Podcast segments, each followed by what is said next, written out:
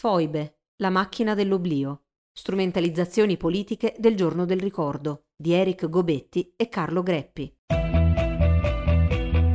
Ti piacciono i nostri podcast e apprezzi il nostro lavoro? Valigia Blu è un blog collettivo, senza pubblicità, senza paywall, senza editori.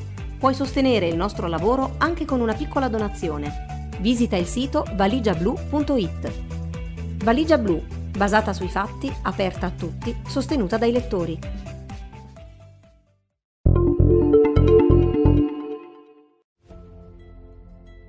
10 febbraio 2022. Il presidente della Repubblica Italiana, Sergio Mattarella, interviene in una cerimonia al villaggio di Dane, a pochi chilometri dall'attuale confine tra Italia e Slovenia, rifiutando il consolidato protocollo delle orazioni alla foiba di Bassovizza.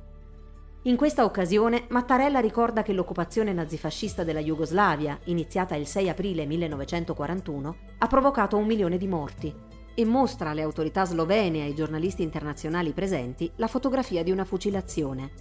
Contrariamente a quanto spesso si afferma, argomenta il presidente italiano, quella che vedete è la fucilazione di cinque partigiani sloveni per mano di soldati italiani, avvenuta qui, in questo villaggio, il 31 luglio del 1942. In un silenzio irreale, l'interprete sloveno legge i nomi dei caduti. Frank Snidarsic, Janec Krajc, Frank Skerbek, Felix Snidarsic, Edvard Skerbek. Segue un lungo e commosso applauso. Poi Mattarella riprende la parola. Siamo qui oggi per fare finalmente i conti a livello storico, istituzionale, politico e culturale con il passato del nostro paese. Un paese che prima ancora dell'avvento del fascismo è stato guidato da una deprecabile brama coloniale e imperiale che nel ventennio ha trovato il suo culmine più atroce, aggiunge il presidente, prima di inginocchiarsi davanti alle autorità slovene presenti, in evidente omaggio al famoso gesto di Willy Brandt a Varsavia nel dicembre del 1970. I crimini di guerra dell'Italia fascista vanno condannati senza tentennamenti e ci aiutano a comprendere quella successiva pagina dolorosa della nostra storia, quella delle foibe e dell'esodo istriano, fiumano e dalmata. A questi eventi tragici è stato dedicato il giorno del ricordo, il quale tuttavia, senza contestualizzazione storica, rischia di far passare gli italiani e i fascisti per vittime di una violenza slava improvvisa, indiscriminata, atavica.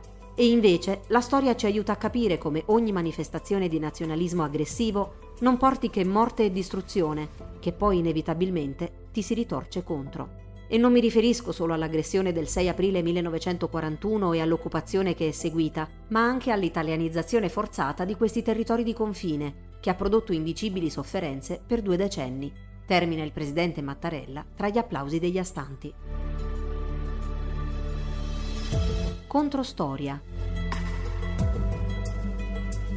Naturalmente, queste parole Sergio Mattarella non le ha finora mai pronunciate né a oggi lo ha fatto alcun altro esponente delle nostre istituzioni. Eppure, dopo la fine della guerra fredda e della logica dei blocchi contrapposti, si era tentata una via diversa per affrontare queste tragedie storiche. Una commissione mista storico-culturale italo-slovena 1993-2001 aveva lavorato per anni, producendo un documento che cercava di fornire un racconto condiviso dai due paesi sull'epoca di violenza che ha contraddistinto quest'area dalla fine dell'Ottocento alla metà del Novecento in questo testo si può leggere, ad esempio, che durante l'occupazione italiana 100.000 jugoslavi subirono l'internamento nei numerosi campi istituiti in Italia, tra i quali vanno ricordati quelli di Arbe, Gonars e Renicci. Solo nella Slovenia annessa alla cosiddetta provincia di Lubiana, migliaia furono i morti, fra caduti in combattimento, condannati a morte, ostaggi fucilati e civili uccisi. I deportati furono approssimativamente 30.000, per lo più civili, donne e bambini, e molti morirono di stenti. Furono concepiti anche disegni di deportazione in massa degli sloveni residenti nella provincia. Mentre la ricerca ha proseguito in questa direzione, con un approfondimento sia delle violenze fasciste durante il ventennio e l'occupazione militare 1941-1943, sia di quelle delle vendette popolari e dei partigiani jugoslavi nel 1943 e nel 1945, le istituzioni dello Stato italiano hanno seguito intenti celebrativi diversi, incentrati sul vittimismo nazionale. In particolare, a partire dall'istituzione del giorno del ricordo, si è sempre più divaricata la distanza fra i risultati della ricerca storica e la narrazione mediatica a cui è soggetta l'opinione pubblica. Esistono oggi diversi strumenti che consentirebbero di approfondire la complessità di queste vicende, dal Vademecum per il giorno del ricordo, realizzato dall'Istituto regionale per la storia della resistenza e dell'età contemporanea nel Friuli Venezia Giulia, alla mostra virtuale A ferro e fuoco, a cura di Raul Pupo, dedicata all'occupazione italiana della Jugoslavia tra il 1941 e il 1943. Eppure la politica sembra evitare o addirittura condannare questo tipo di approccio insistendo in una narrazione parziale, se non del tutto scollegata dai fatti. Ci raccontiamo sempre che siamo stati vittime della Seconda Guerra Mondiale, ma c'è anche un'altra parte che dobbiamo ricordare, quella in cui siamo stati carnefici. Scrivevamo ad aprile in un appello firmato da 133 studiosi, tra cui sottoscritti e studiose, italiani, sloveni e croati, e rivolto al Presidente della Repubblica, al Presidente del Consiglio dei Ministri, al Senato, alla Camera, al Ministero della Difesa e a quello degli affari esteri e della cooperazione internazionale. Si trattava di un invito alle istituzioni per un riconoscimento ufficiale dei crimini fascisti in occasione dell'ottantesimo anniversario dell'invasione della Jugoslavia da parte dell'esercito italiano, che, come era prevedibile, è rimasto lettera morta. E le istituzioni tacciono anche quando, come è accaduto di recente, si scatena l'ennesima gogna mediatica contro una figura pubblica, in questo caso uno storico dell'arte, prossimo rettore dell'Università per stranieri di Siena, che osa anche solo mettere in discussione la narrazione tossica sulle foibe messa in circolo forzatamente negli ultimi 15 anni. Ci riferiamo ovviamente al caso Montanari. 10 febbraio tutto l'anno. Cosa ha detto Tommaso Montanari di così sconvolgente? La sua è stata una mascalzonata che svilisce la grande tragedia, come ha sostenuto Aldo Grasso sul Corriere della Sera il 28 agosto? I conti col passato possono essere fatti davvero grazie a una visione più condivisa della storia nazionale, come ha sostenuto sul medesimo quotidiano Antonio Polito, accorpando in un'unica polemica esternazioni filofasciste, come quella del leghista Claudio Durigon, e le posizioni di Montanari? e invocando forme di pacificazione senza impossibile parificazione di responsabilità storiche ormai acclarate? Il futuro rettore è intervenuto proprio per il bisogno, legittimo e a nostro avviso anche necessario, di fare i conti con il passato e di farli con onestà intellettuale. Partendo dall'accesa controversia sulla nomina di Andrea De Pasquale alla guida dell'Archivio Centrale dello Stato, il docente ha esternato sul Fatto Quotidiano del 23 agosto la propria preoccupazione per la cancellazione della storia che racconta cosa fu davvero il fascismo e cosa è stato il neofascismo criminale nella seconda metà del Novecento. Non si può nascondere che alcune battaglie revisioniste siano state vinte grazie alla debolezza politica e culturale dei vertici della Repubblica. La legge del 2004, che istituisce la giornata del ricordo delle foibe, a ridosso e in evidente contrapposizione a quella della memoria, della Shoah, rappresenta il più clamoroso successo di questa falsificazione storica sono osservazioni condivise dalla comunità degli storici e delle storiche e che hanno scatenato l'immediato e prevedibile shitstorm da destra. L'accusa ormai scontata è quella di negazionismo, che riguarda anche, ma solo in parte, la contabilità dei morti. Con poco rispetto del dato attestato dagli addetti ai lavori e gusto mediatico per l'iperbole, in questi anni sono state sparate cifre astronomiche, come quando il conduttore televisivo Paolo Mieli è arrivato a sostenere in una puntata della Grande Storia che le vittime delle foibe, tutte innocenti secondo lui, sarebbero decine se non centinaia di migliaia, centuplicando così le stime piuttosto precise degli storici sulle quali ci stiamo per soffermare brevemente. Al di là della denuncia della macchina mitologica della destra postfascista, la colpa di Montanari sarebbe quella di aver citato la celebre lettera a Mattarella dello storico Angelo Dorsi, che a febbraio 2020 ricordava che la storiografia ci dice tutt'altro dalla chiacchiera politico-mediatica.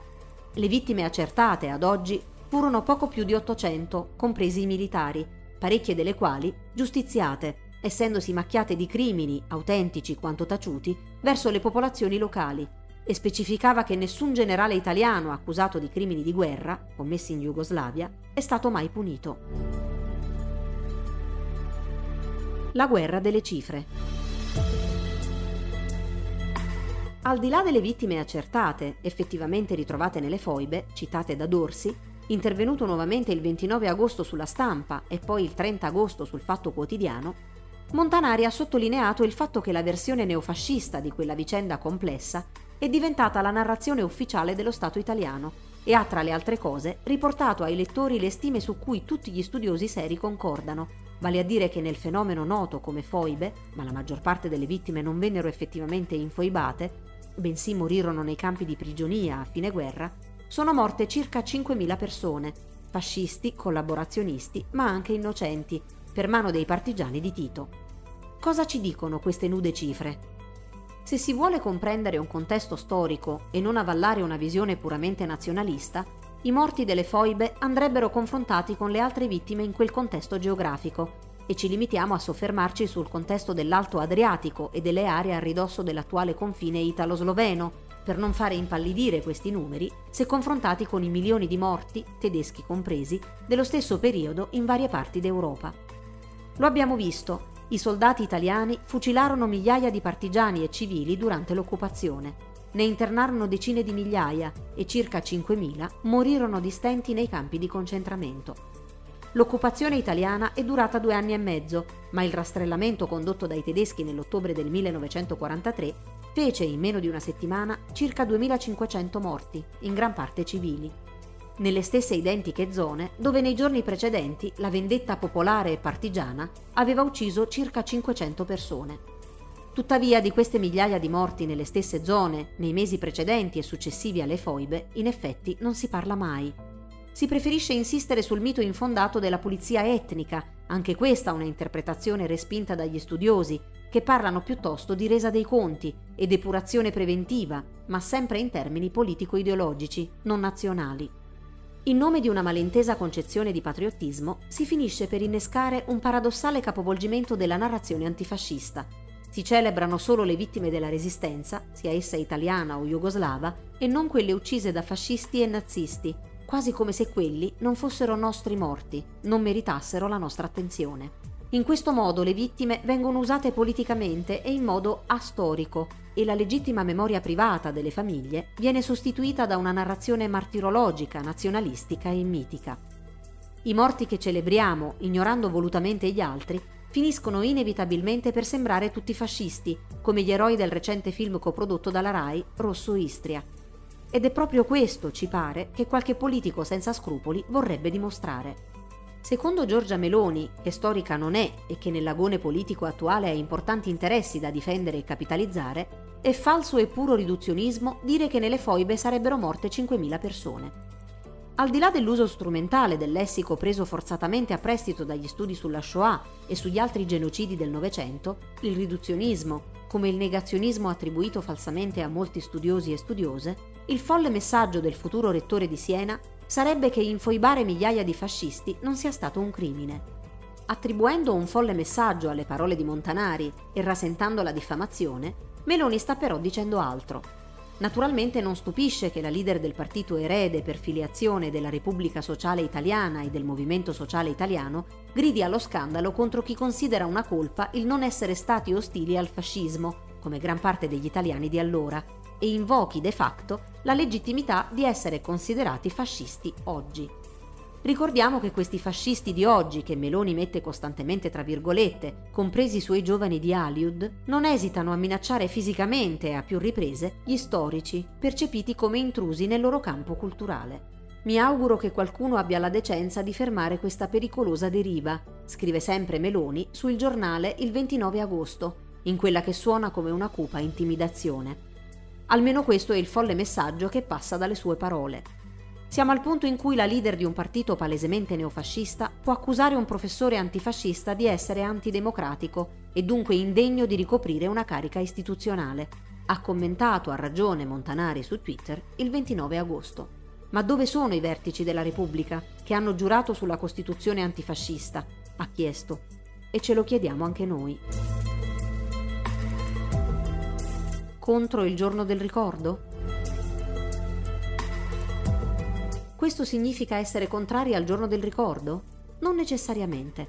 Significa piuttosto essere contrari a un'imbarazzante semplificazione, all'uso strumentale, nello specifico dell'estrema destra, della complessa vicenda del confine orientale, occidentale se visto dall'altra parte, evocata dalla stessa legge istitutiva. Significa, in definitiva, che pretendiamo dai rappresentanti della Repubblica Italiana, in una logica aderente allo spirito della Costituzione, un'assunzione di responsabilità pubblica dei drammi provocati dalla politica di potenza dell'Italia fascista. E che le violenze, oltretutto successive e in parte conseguenziali, subite da molti italiani, vengano correttamente ricordate come il risultato di un circolo vizioso di odio scatenato dallo stesso fascismo. Il racconto pubblico che la destra ha consolidato come senso comune si basa invece sulla deliberata rimozione dei crimini fascisti.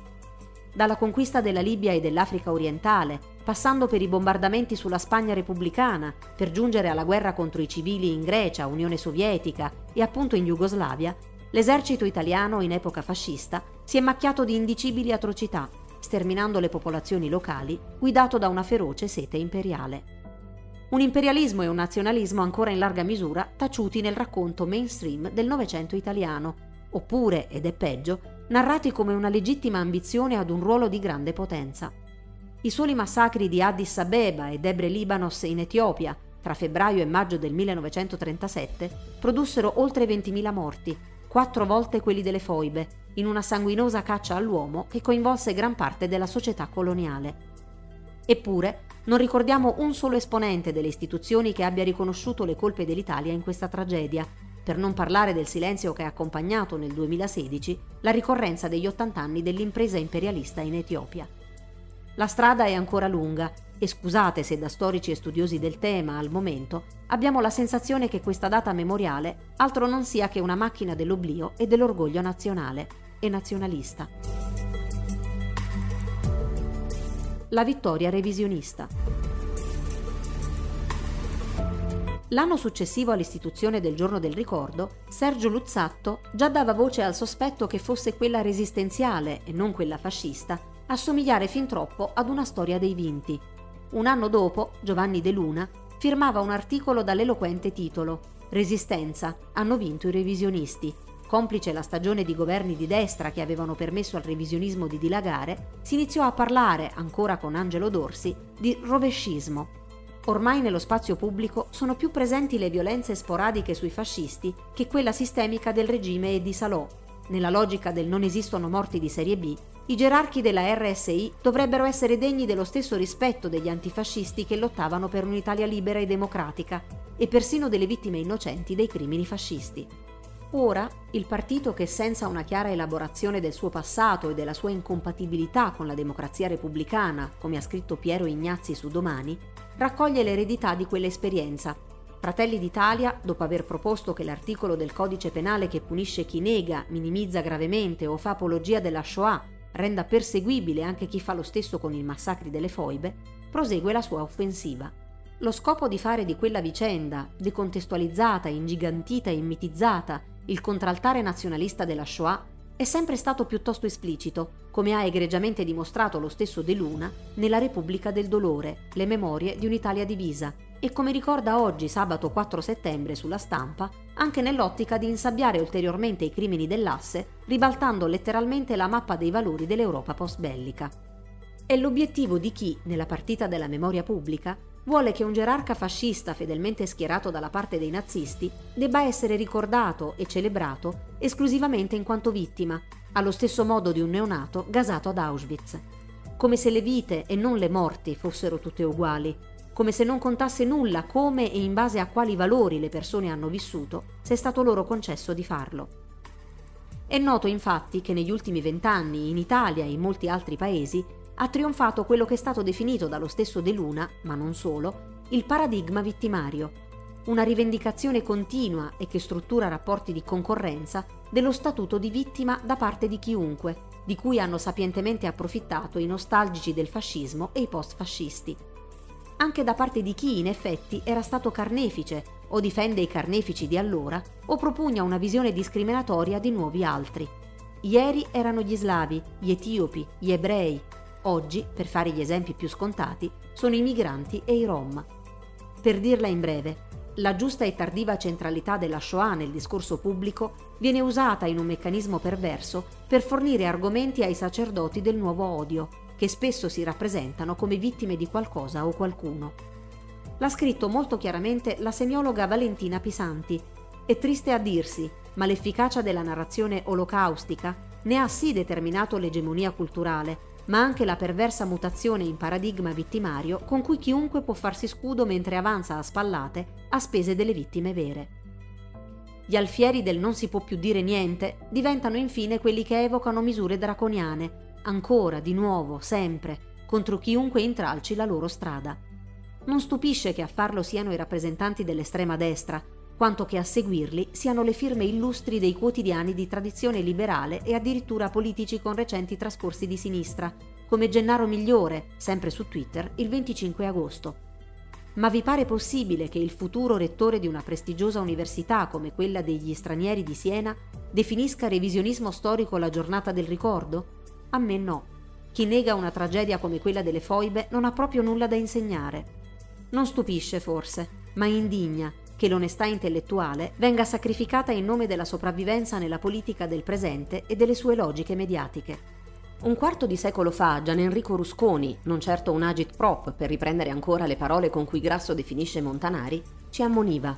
L'offensiva storico-politica di Alleanza Nazionale, partito padre di Fratelli d'Italia, proponeva con forza inedita innanzitutto il riconoscimento della dignità e dell'onore personale dei combattenti della Repubblica Sociale Italiana. Ma nel discorso pubblico si chiedeva qualcosa di politicamente più rilevante, insisteva Rusconi, e cioè che si ammettesse che le motivazioni dei fascisti avevano ragioni storicamente valide che oggi si possono finalmente dire ad alta voce.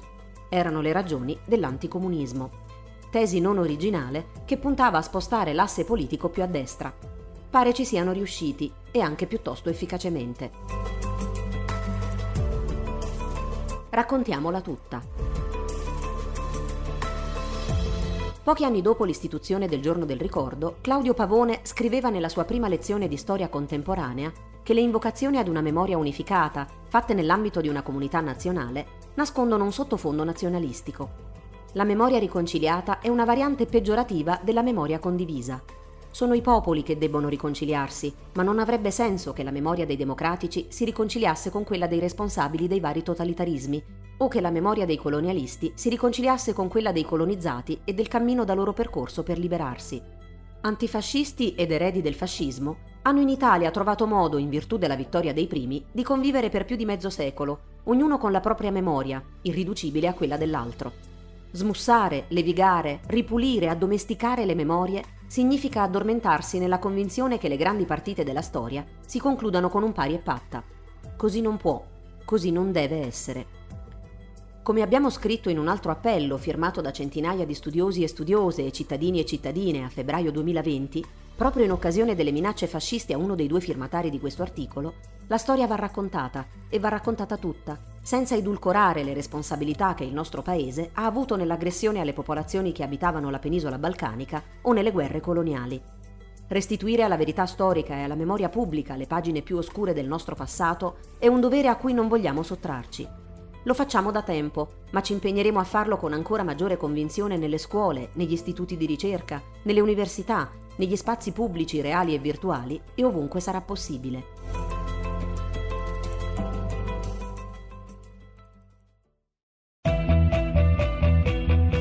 Ti piacciono i nostri podcast e apprezzi il nostro lavoro? Valigia Blu è un blog collettivo, senza pubblicità, senza paywall, senza editori. Puoi sostenere il nostro lavoro anche con una piccola donazione. Visita il sito valigiablu.it. Valigia Blu, basata sui fatti, aperta a tutti, sostenuta dai lettori.